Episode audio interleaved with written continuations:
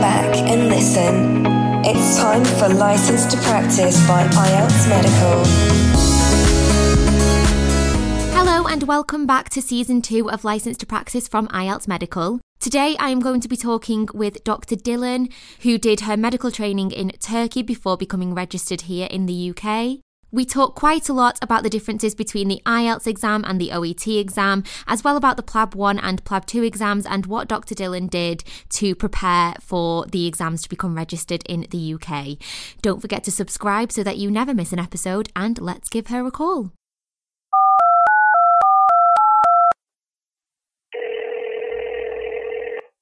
Hi, thank you so much for, for coming on the podcast. How are you today? Hello, I'm fine, thank you. How are you? Yes, I am very well, thank you. Um, great. So, if you could just start um, by telling us a little bit about you. Sure. Uh, my name is Dilan. I'm from Turkey. Um, I am now working in the NHS in University Hospital.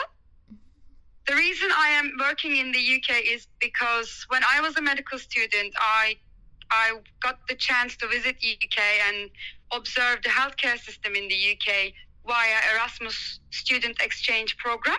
Oh wow! Okay. And then that's when I started learning English because I didn't know English at all. hmm My English level was any anywhere near A2 to B1, and our education language is also Turkish. Mm-hmm. So that's when I started learning English and experiencing NHS and the UK, and absolutely I fell in love with it. And I decided to come and pursue a career in the UK. And then I went back and completed my medical education, obviously, and then Mhm. started doing my mandatory position for the government and studied for English and other exams and passed all and then found a job and come here. Um, oh, right. unfortunately, right after I came, COVID kicked in, and Yeah. then everything became upside down. But it's okay. At least it's more manageable right now. Um, yeah, I'm enjoying my work basically. Oh, great. So you've made the right decision then. I think Yeah, so. I still think so. Yeah. Yeah, good. Well, yeah, good. I hope so. So you said that you did um you were learning English whilst you were still in Turkey. Did you do your English language test, the the IELTS or the OET in Turkey, or did you do that after you moved to the UK? to be honest, um, I decided to move to UK when I visit UK as a medical student via Erasmus program. Like I said, I didn't know any English at all, and back then. Uh, the only exam was recognized by GMC was IELTS. Yeah. So I had to take some IELTS course, study for IELTS, and I even took IELTS. But of course, I failed from writing by getting 6.5, Yeah. which is not the desired score. Uh, Yeah. as you know, it's 7 Mhm. And then after a couple of months, I heard the GMC started accepting OET, and then I immediately searched for a course, and I came to IELTS Medical, which was a great decision for me. And I had a very nice three weeks full of like very intensive OET course Yeah. right before I moved back to Turkey because I was just a visitor in the UK. I wasn't working back then. Are you an overseas qualified doctor who would like to take the first step of registration with the GMC? Well, one way to do that is by achieving four grade Bs on the Occupational English Test. OET is a language exam with an emphasis on real situations UK medical staff encounter on a daily basis. Here at IELTS Medical, we have qualified native English OET trained tutors who are ready, willing, and able to provide you with the best learning experience. We've seen lots of EU and overseas qualified doctors through to a first time OET pass, and we'd like to do the same for you. Inquire today about how we can assist you too. Went back, finished my school. In the meanwhile, I kept studying for English and OET. Mhm. And then I passed the OET exam two and a half months right after I moved back to Turkey. Oh, oh, so I you found- did yeah. you did the OET before you'd finished medical school. Um, it was it was right at the end of my medical school, Yeah. uh, to be honest, because I had to study a little bit for the exam after Yeah. I returned. Oh wow, that's so interesting. So you're doing them both Yeah. at the same time then? That must exactly. have been, that must have been a lot. internship. Right. We are not entitled to take any more exam in the medical school. So I was Ah. able to study for English and the English exam as well. Oh, okay. So you were working pretty much. Yes. Yeah. Okay. In the hospital, yeah. Wow. So you came. So you were over here. You you studied for the OET. Then you left. Did the OET, and then obviously Uh, you've got all the. Did, did- so even though you'd you were newly sort of qualified, you still had to do the PLAB exams and everything as well. Yes. Yeah. Although you get your P- uh, postgraduate qualification, post medical qualification, sorry, PMQ, what they say, Yeah. uh, from UK, uh, sorry, outside of UK, hmm um, then you are considered as international medical graduate. Then you have to take the English test and pass, and then take PLAB one and PLAB two. That's what I did as well. Yeah. So how did you find um the PLAB one and the PLAB two exams? And they So, sort of uh, PLAB one exam is, to be honest, it's not a difficult exam. Mhm. It's and it's not an easy exam either. You Okay. just have to study for it. Mhm. But the most amazing thing about PLAB one is while you study for PLAB one, you're actually studying the NICE guidelines. Yeah. which are the guidelines that UK follows. So the better you study for the exam, the better you know the guidelines of the UK, which helps with Mhm. PLAB 2 exam and as you while you practice in the UK as a doctor. Yeah. Because I studied very well for PLAB 1 and I got a very good score as well. So Mhm. I could definitely say it made a big difference between other colleagues and mine who scored a bit less than me. I was more knowledge knowledgeable and I was feeling more confident regarding my management in terms of cases, Mhm. both in PLAB 2 and my medical practice life. Wow. Yeah, that's yeah, that makes sense. That's a good point to make. Um, so just uh, going back to the IELTS and the OET again.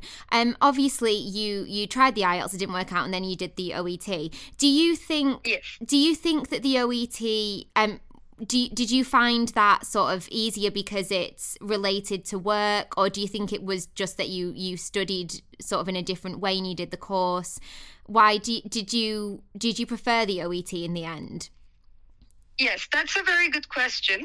Mhm. Um, the reason I like OET more has got a couple of reasons. And Mhm. first of all, it's a medical um, medical. It's a it's an exam that used uh, medical terminology, Yeah. which we are already quite familiar with throughout our education, no matter which language you're educated in.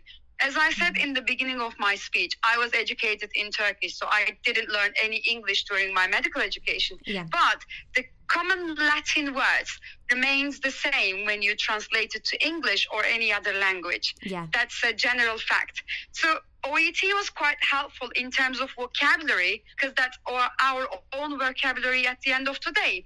Yeah. And in the meanwhile, they are testing your English in the meanwhile. So hmm that doesn't actually mean your English is less better, that you can't pass IELTS but can pass OET. That doesn't mean that at all. Mhm. But if you are taking IELTS, you can be tested on any terminology that you're not familiar with at all. For Yeah. example, underwater archaeology. Yeah. I have no idea about underwater archaeology, but I'm tested from it. Yeah. Does that make sense? Yeah, it does So make I really sense. Yeah. like the way OET is tailored for the healthcare professionals because Mhm. it makes things very easier. And the second biggest thing I like about OET is the way you practice and study for the exam is the way you perform your profession in the UK. For Yeah. example, in listening, you ask what is what what has been happening lately or what brought you to the hospital to the patient and the patient starts telling you everything Yeah. what you have to do as a medical professional you just have to keep up with the pace of the patient and document in the same time by paraphrasing what she or he has been telling you Mhm. so this is what exactly i was doing in oet and in the real life as a doctor does that make sense It does, yeah. So, So it so it what- translates to you to your actual work as well. So, I, so it helps after you've become Definitely. registered. Yeah. definitely so it's a way of practicing your occupation the way you will work in the uk even Mhm. before coming to the uk so i really like that point of oet as well Yeah. Yeah, yeah, that's true. Um, so obviously, uh, you've been working in the UK now. Um, after moving Yes. from Turkey, have you noticed any sort of big differences in working life here? Or not really? Uh, well, if I need to compare with Turkey, yes, there is Yeah. a very, very big difference. Although the healthcare systems has got their own differences, but the main difference was the workload okay. and also the way the community and the healthcare system approaches you as a doctor. For example, in Turkey, I had to see so many patients in a very short time to just to reduce the um, the con- congestion in the healthcare system hmm more than helping and addressing every single need that a patient has.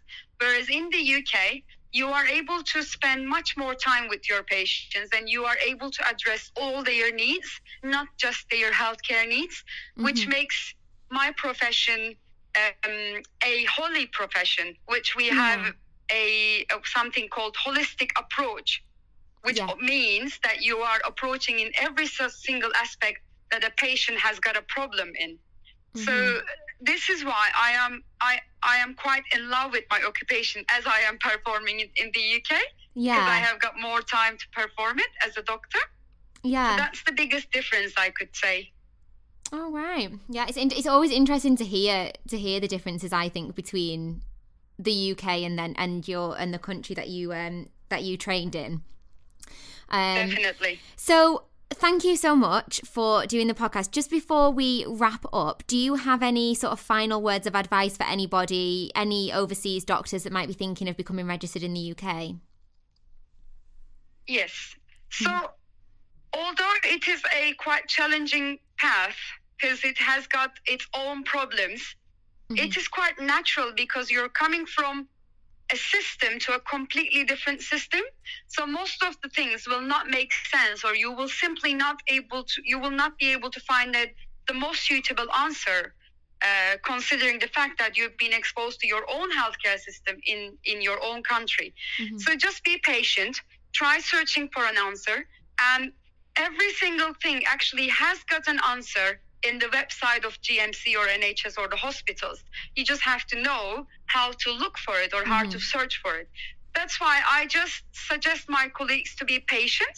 Mhm. And especially if you are planning to pursue a more academical career, if they want to be involved in more research or scientific um, jobs or occupations, then UK is one of the best places to work in as a healthcare professional. Oh wow, okay, that's interesting to know as well. Yeah, because a lot of the time we do discuss um obviously working in hospitals and clinics and stuff, but we haven't discussed that much um other areas like research.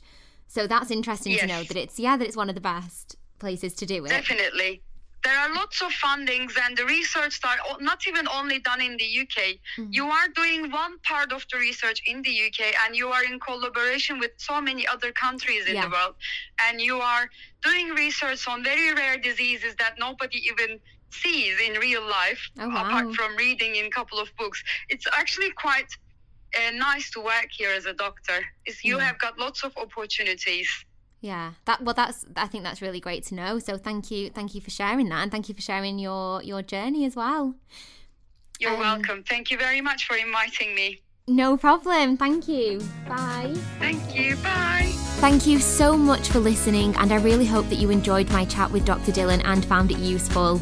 Don't forget to subscribe so that you never miss an episode, and I will see you next time. And as always, to your success.